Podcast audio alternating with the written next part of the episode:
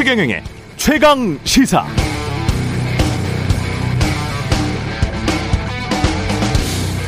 네, 2016년 미국 대선 때 샘 왕이라는 프린스턴 대학교 신경과학과 교수가 CNN에 나왔는데요.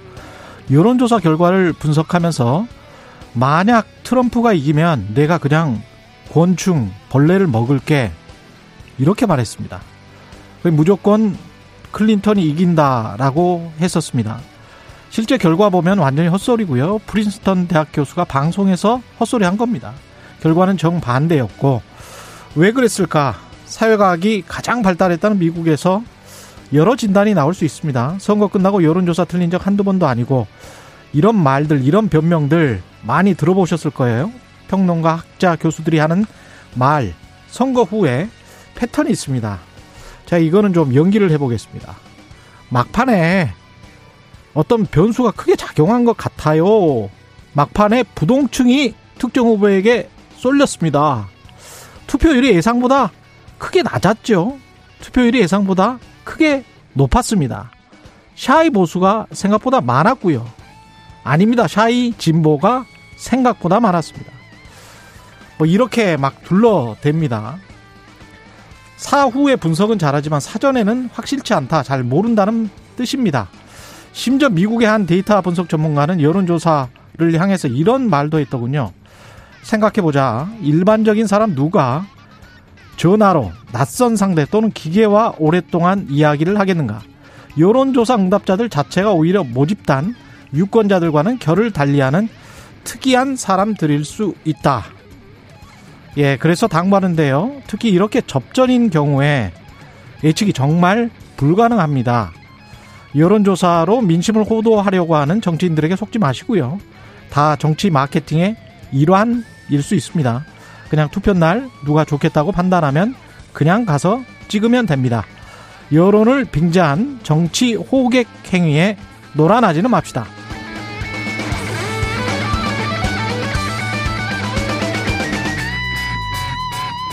네, 안녕하십니까. 2월 8일 세상에 이익이 되는 방송 최경련의 최강시사 출발합니다. 저는 KBS 최경련 기자고요.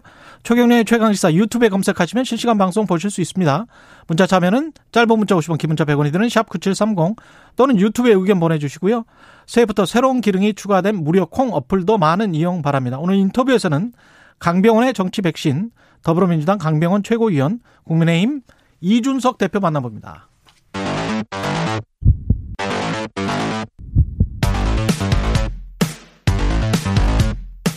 오늘 아침 가장 뜨거운 뉴스 뉴스 언박싱 네 뉴스 언박싱 시작합니다. 민동기 기자 김민아 시사평론가 나와 있습니다. 안녕하십니까? 안녕하십니까? 선거 끝나고 제가 할 말을 여기서 다 해버렸어요. 네.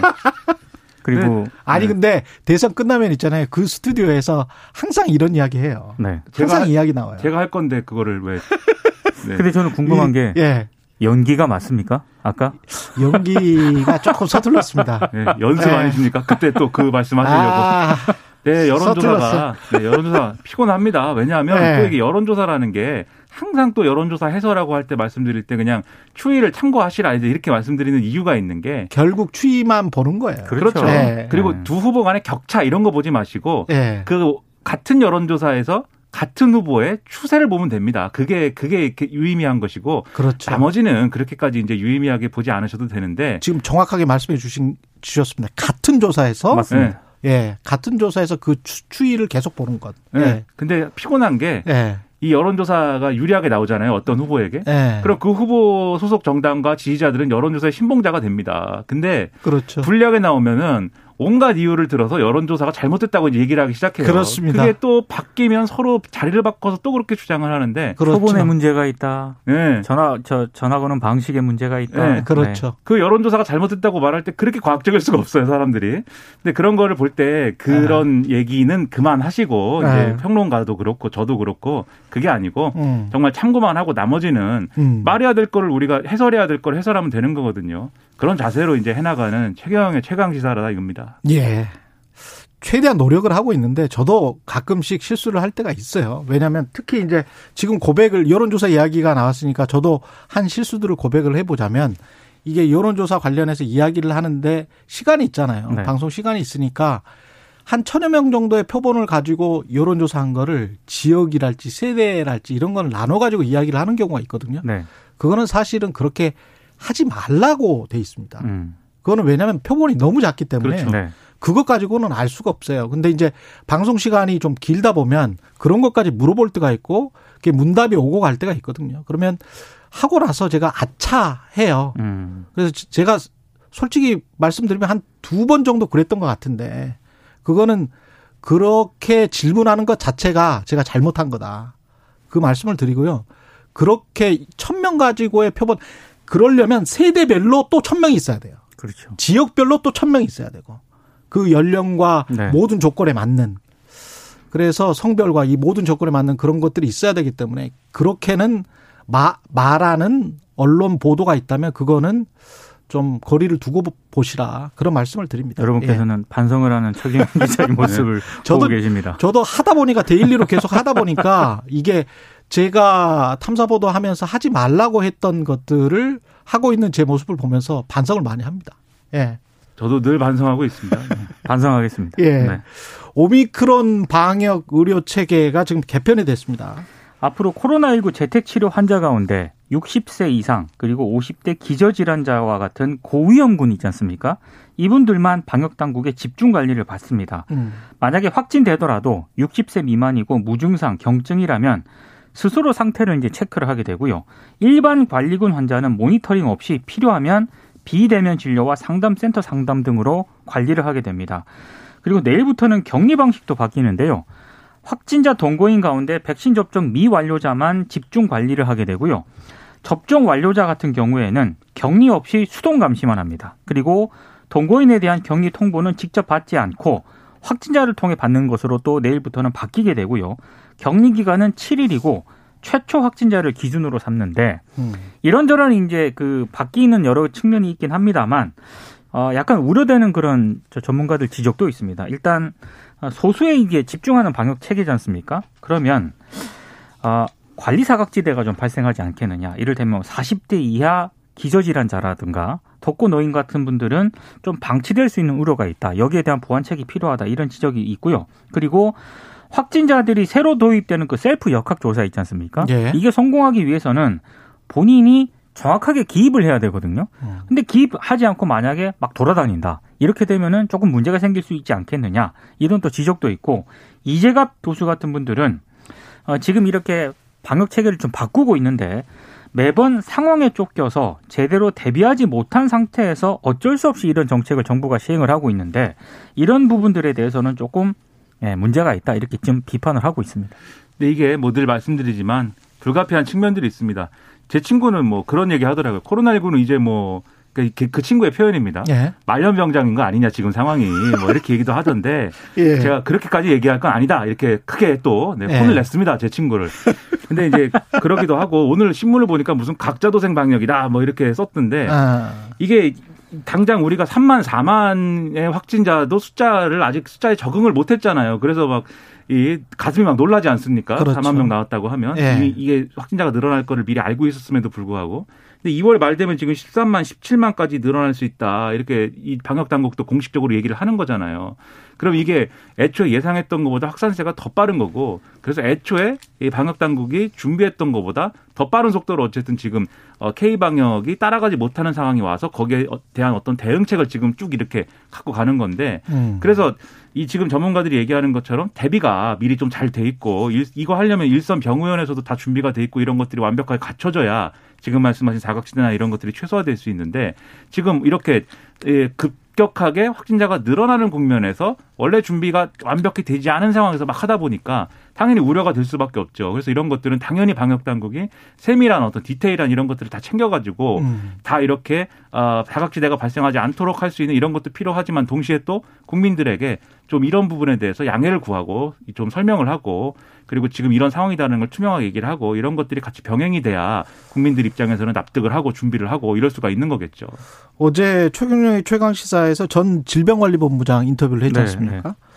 그 지금 현재 치병률이 오미크론 같은 경우에 0.15에서 한 0.2% 정도 된대요. 그러면 그분 같은 경우는 10만 명 정도가 정점일 것 같다.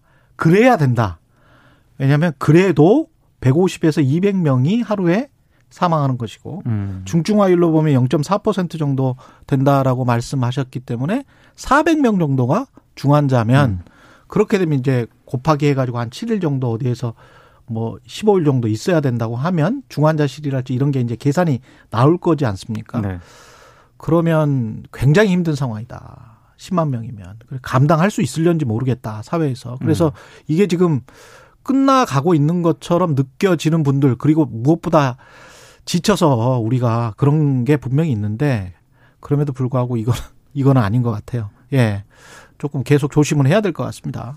이 방역 당국 확진자가 계속 늘어나면서 방역 당국과 이제 국회의원들이 이야기하면서 투표 이야기가 나오고 있는데 김성주 의원이 해서는 안 될 이야기를 했군요.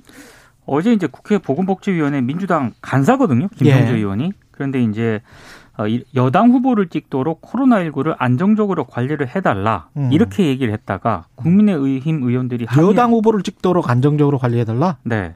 그러니까 이게 그 발언이 나온 맥락이 있는데요. 예. 일단 야당 의원들 같은 경우에 이제 질의 국민의힘 의원들이 질의를 했거든요. 음. 어, 대선 사전 투표일인 3월 4, 3월 4일에서 5일 이후에 확진 판정을 받은 이들은 투표권을 행사하지 못하는 것 아니냐. 국민의힘 의원들이 이제 이렇게 질문을 하니까 예. 이 부분을 언급을 하면서 김성주 의원이 이렇게 얘기를 합니다. 확진자가 늘면 다 정부 탓을 할 것 같은데 야당은 이들이 투표를 못하면 야당 표가 줄어들까봐 걱정을 하는 것 같다. 그런 걱정을 하지 않도록 확진자 관리를 잘 하고 빨리 치료해서 오히려 여당 후보를 찍도록 안정적으로 관리를 해달라. 이렇게 얘기를 한 겁니다.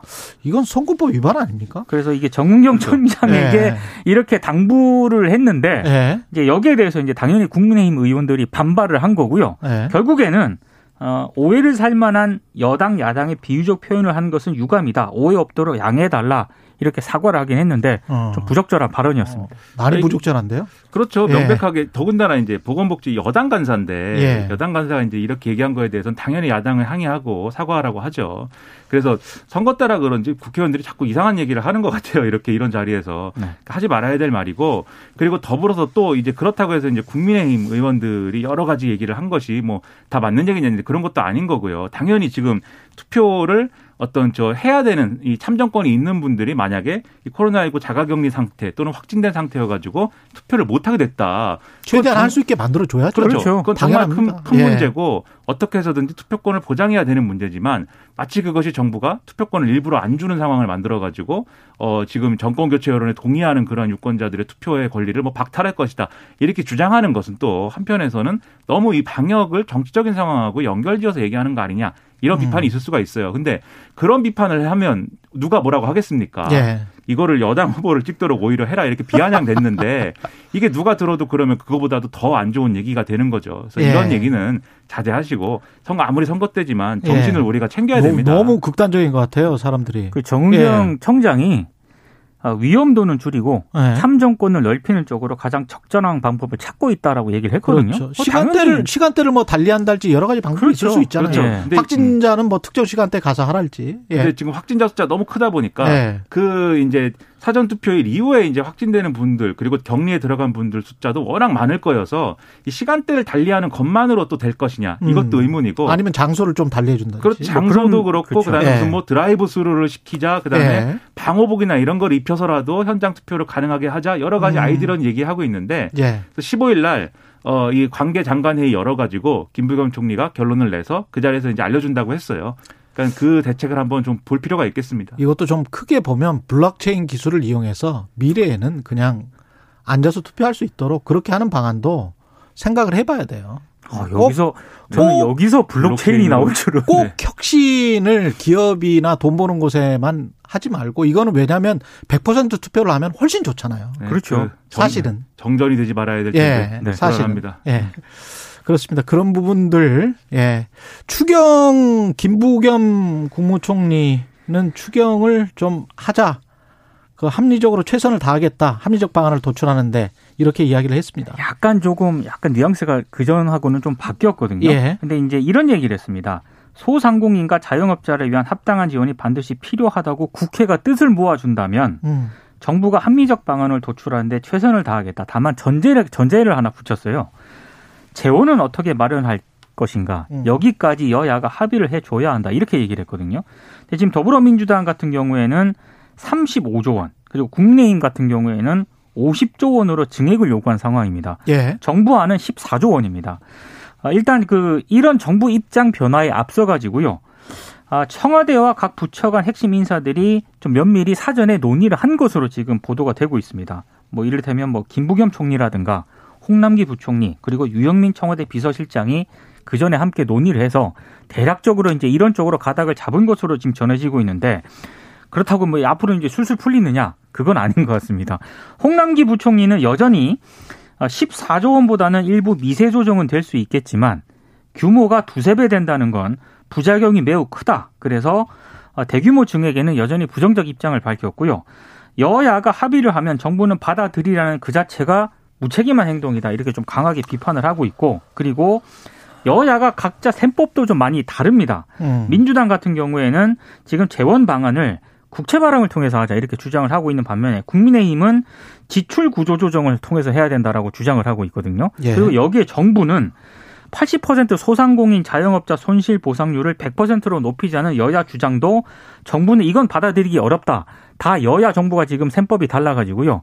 난항이 예상이 되고 있습니다. 그러니까 기본적으로 여야 모두 증액을 하자는 입장은 같은 건데 그러면은 원래대로 하면은 이게 추경이라는 것은 여당하고 정부랑 이렇게 합의를 해가지고 추경안을 내면 그거에 대해서 뭐 야당이 심의하고 이런 거다 이렇게 야당이 주장하지 않았습니까? 예. 하지만 여야가 합의를 해서 우리가 증액이 필요하다고 국회가 책임질 테니까 정부도 동의해 달라. 이렇게 갈 수 있는 어떤 방향을 찾아보자라는 게 일정 정도는 이제 공감되는 형성할 수 있는 거라고 저는 보는데 근데 거기에 대해서도 그럴 경우에도 홍남기 부총리가 일정 정도 이상은 안 된다 이렇게 얘기를 하고 있는 거고요. 김부겸 총리는 홍남기 부총리보다는 조금 더 열어놓은 거죠 일단. 근데 그렇죠. 김부겸 총리도 예를 들면 재원 대책이나 이런 데 있어서 국채 발행이나 이런 게 과다해질 경우에 경제에 미치는 영향이나 이런 것들이 너무 또 우려될 만한 수준이 있다면 이 단서를 좀 붙였어요. 예. 그 정도까지는 안 되지 않겠느냐라고 음. 얘기했는데 꼭 여야가 제시한 목표에 도달할 측면은 도달할 필요는 없겠지만 국회가 합의했다고 하면 정부도 전향적으로 판단하는 그런 태도는 또 보이는 게 저는 좋다고 생각하고 근데 이게 다 무책임한 부분은 분명히 있습니다. 국민의힘이 주장하는 50조라든지 여당이 주장하는 35조 이런 게 재원 대책이라는 게 사실상 없는 거나 마찬가지고 음. 그나마 여당은 국채 말씀하셨지만 야당은 뭐 세출 구조조정 하자는데 이게 그러면 그 세출 구조조정 어떻게 하느냐 합의하는 것이 대단히 어렵지 않겠습니까? 그게 그렇죠. 더 오래 걸리죠. 그렇죠. 근데 여기에 대해서는 좋은 해법을 김동연 후보가 사실 내놓은 부분들이 있어요. 음. 그러니까는 김동연 후보가 내놓은 얘기 중인 지역구 예산 줄이고 그리고 이러저러한 방법으로 재량 지출을 최소화해 가지고 만들어낼 수 있는 재원이 있다. 이렇게 이제 얘기한 바도 있잖아요. 그런 논의까지 합쳐 가지고 음. 정말 추경 증액 증액이 필요하다고 하면 방법을 찾으려면 찾을 수 있는 거 아니겠습니까? 그렇죠. 그런 네. 노력을 해줄 필요가 있겠는데 사실 이게 민 기자님 말씀하신 대로 서로 핑계 대면서 또 대선 이후로 넘어가는 거 아니냐 이런 우려를 안 할 수가 없는 또 상황입니다. 사자 토론은 진통 끝에 11일로 확정이 됐고 이 과정에서 조금 좀 삐그덕 많이 삐그덕거렸나요? 예. 참 어렵게 사자 토론이 성사가 됐습니다. 일단 음. 종합 편성 채널 4개사 하고요. 보도 전문 채널 2개사 있지 않습니까? 연합뉴스 TV하고 YTN 등 6개 방송사 공동 주관으로 진행을 하기로 했고 11일에 오후 8시부터 10시까지 진행을 하기로 했습니다. 예. 사회자는 기자협회하고 6개사가 협의를 통해서 추천한 다음에 사당이 합의한 인물로 또 확정을 하기로 했거든요. 이 사회자 전화한 것도 이렇게 어려워서야 아직 정해지지는 않았습니다. 근데 관련해서 한국 기자협회가요. 이번 토론의 주간 방송사 선정 과정에서 처음에 기자협회는 JTBC를 주간 방송사로 선정을 하지 않았습니까? 근데 예. 아, 다른 방송사들에 대한 의견 수렴이 좀 미흡했다. 그래서 종합편성 채널 3사에 대해서는 사과를 했는데 다만 기자협회가 좌편향됐다고 발언한 황상무 국민의힘 선대본부 언론전략 기획단장에 대해서는 사실관계가 전혀 다른 글로 기자협회와 이 김동훈 회장의 명예를 심각하게 명예를 훼손시켰기 때문에 즉각 사과하고 재발 방지를 약속하라 이런 비판 성명서를 냈습니다. 기자협회도 이렇게 반발하고 있지만 여기에 더해서 JTBC도 예. 어제 JTBC 뉴스 거의 뭐 제가 비유하자면 집회 분위기였습니다. 네. 아, 항의 거의 앵커가 항의하고 막 이랬어요. JTBC 기자협회도 강한 성명서를 발표했습니다. 예. 방송 방송 내용이 이 항의였습니다. 이 뉴스 내용이 지금 다음에 다룰 소식도 그런데요. 정치권 뉴스보다 저는 이게 더 중요하다고 보는데 사당이 합의한 인물로 확정하기로 했다. 이것도 사실은 언론 언론사는 시민 사회의 영역이거든요. 네. 공영 방송을 다 포함해서 그러면 그 공영 방송을 포함한 언론 시민 사회의 영역을 정치권이 침해를 한 걸로 저는 느껴집니다. 어떻게 다른 선진국이 이런 사례가 있는지 모르겠어요. 사당이 합의한 인물로 해야 된다. 이게 무슨 뭐 KBS 사장 하는 거예요? KBS 사장은 게다가 편성권이 아무것도 없어요. 언론 활동을 할 수가 없는 사람이에요. 근데 언론 활동을 하는 사람에 대해서 각 당이 합의한 인물로 확정하기로 한다는 거는 이거는 언론 자유가 퇴행하는 모습이어서 네. 이거 언제 이랬던 적이 있죠? 그 누구로 합의하느냐 이게 예. 과연 합의가 될 것이냐 그 의문이기도 하거니와 심판을 왜 선수들이 선수들이 합의해가지고 그렇죠. 정하느냐. 게다가 이제 이재익 PD 관련해서도 시사특공대 더불어민주당 이것도 저는 참 각 정당들이 뭐 국민의힘도 그렇고 저 더불어민주당도 그렇고 YTN에 가서 막 항의하고 그랬었잖아요. 뭘 네. 했는데 그거 해서는 안 된다. 뭘 해라. 그리고 이재익 시사 이재익의 시사특공대 SBS 라디오 관련해서는 더불어민주당의 항의로 프로그램에서 지금 하차가 된 됐다는 거지 않습니까? 그건 이제 이재익 PD의 주장인데 예. 저는 좀 디테일하게 볼 필요가 있는 것 같습니다. 예. 첫 번째는 지금 이게 권혁기 민주당 선대위 공보 부단장이 항의를 한 것으로 보이는데 음. 그 항의를 할 때 진행자 교체라든가 굉장히 부적절한 항의 내용이 있었느냐 음. 이걸 일단 확인을 해봐야 될 것 같고요. 지금 보도 내용을 보면 그건 없었던 것으로 일단 보이고요. 예. 그렇다라고 한다면은 이 진행자 교체를 결정한 주체가 누구냐? 그 SBS 라디오 센터가 어제 입장문을 냈는데 거기 보면은 어, 이 방송 내용에 대해서 어, 공정성과 객관성을 담보해야 한다는 대원칙이 있었는데 이 원칙이 좀 훼손이 됐기 때문에 교체를 한 것이다. 이 뭐 민주당의 항의 때문에 그런 건 아니다라고 얘기는 했는데 어찌 됐든 항의는 저는 할 수 있다고 보거든요. 항의는 할 수 있죠. 항의 내용이 적절했느냐 요거를 따져봐야 되는데 아직까지는 이게 뭐 굉장히 뭐 항의 내용도 따져봐야 되고 그 다음에 이 조치는 저는 가령 아, 아까 지금 아, 저 좀 전에 이야기한 김성주 의원 같은 경우는 명백한 선거법 위반 같은데 그렇죠. 그 사람이 그 의원이 위원회에서 쫓겨났습니까? 아니죠. 네. 그렇지 않잖아요. 네. 그냥 사과에 하고 끝나는 사안이잖아요. 그러면 네. 말이 좀 심했다고 한다면 그러면 사과하면 되는 거 아닙니까? 네, 저는 예. 항의도 사실 항의를 해야 될 거에 해야 된다고 생각을 하는데 예. 지금 이 항의를 한 것은 내용이 뭐냐면은 이 PD가 노래를 틀었는데 DJ DOC의 노래이다. 예. 근데 가사가 나에게는 관대하고 남에게는 막대하고 이 카드로 저, 저 카드 맞고라는 맞고. 가사가 있고 예. 이 얘기를 하면서 이런 사람은 절대 뽑으면 안 된다. 어, 이라고 얘기를 했다는 게 지금 항의의 대상이 된 거예요. 근데 음. 저는 이 정도 발언이 그렇 뭐 정치권이 항의를 해야 될 만한 내용의 발언이냐는 좀 의문이고. 그것도 맞아요. 음. 네. 이거 이 정도는 풍자와 비유로 그냥 일반적인 선진국의 자유 언론이 보장된 그리고, 예. 그런 사회에서는 다 용인이 되는 건데 그리고 이 얘기를 예를 들면 예. 9시 뉴스에서 했다 KBS 예. 그러면 큰 문제죠. 제가 라디오잖아요. 그렇죠. 그리고 이게 제목이 시사 특공대예요. 이런 프로그램인 것 같아요. 제가 볼 때는 그렇... 제가 애청자는 아닌데 그리고 그렇게 비판하다가도 다음 날에 또 다른 사람 비판할 수도 있는 거거든요. 그렇죠. 막 그런 건데 예. 이거를 굳이 항의를 한 것도 저는 좀 의문이지만 또 항의 그런 식으로 항의가 들어왔다고 하면 그 부당한 항의다라고 방송사가 당연히 진행자를 지켜줘야 되는 부분이 당연히. 분명히 있는 건데 그걸 됩니다. 또 바로 이렇게 처리를 했다는 것도 전반적으로 이해가 안 되는 네. 상황들이 그러니까 저는 벌어지고 SBS가 있습니다. 이 결정 진행자 교체라는 결정이 누구의 결정이었느냐 어. 이게 문제의 핵심이라고 봅니다. 이런 식으로 하면 최경영 기자는 벌써 없어졌어요. 내가 왜? 아 그렇군요. 네, 항의를 많이 받으시는 줄 알고 네, 아닌가 아니, 봅니다. 네. 저는 항의를 받은 적이 없고 지금까지 네. 26년 동안 제 유일한 그 자부심은 정정 보도를 한 번도 한 적이 없다. 아 역시 공정하십니다. 예. 네. 존경합니다. 팩트가 틀린 적은 없습니다. 예.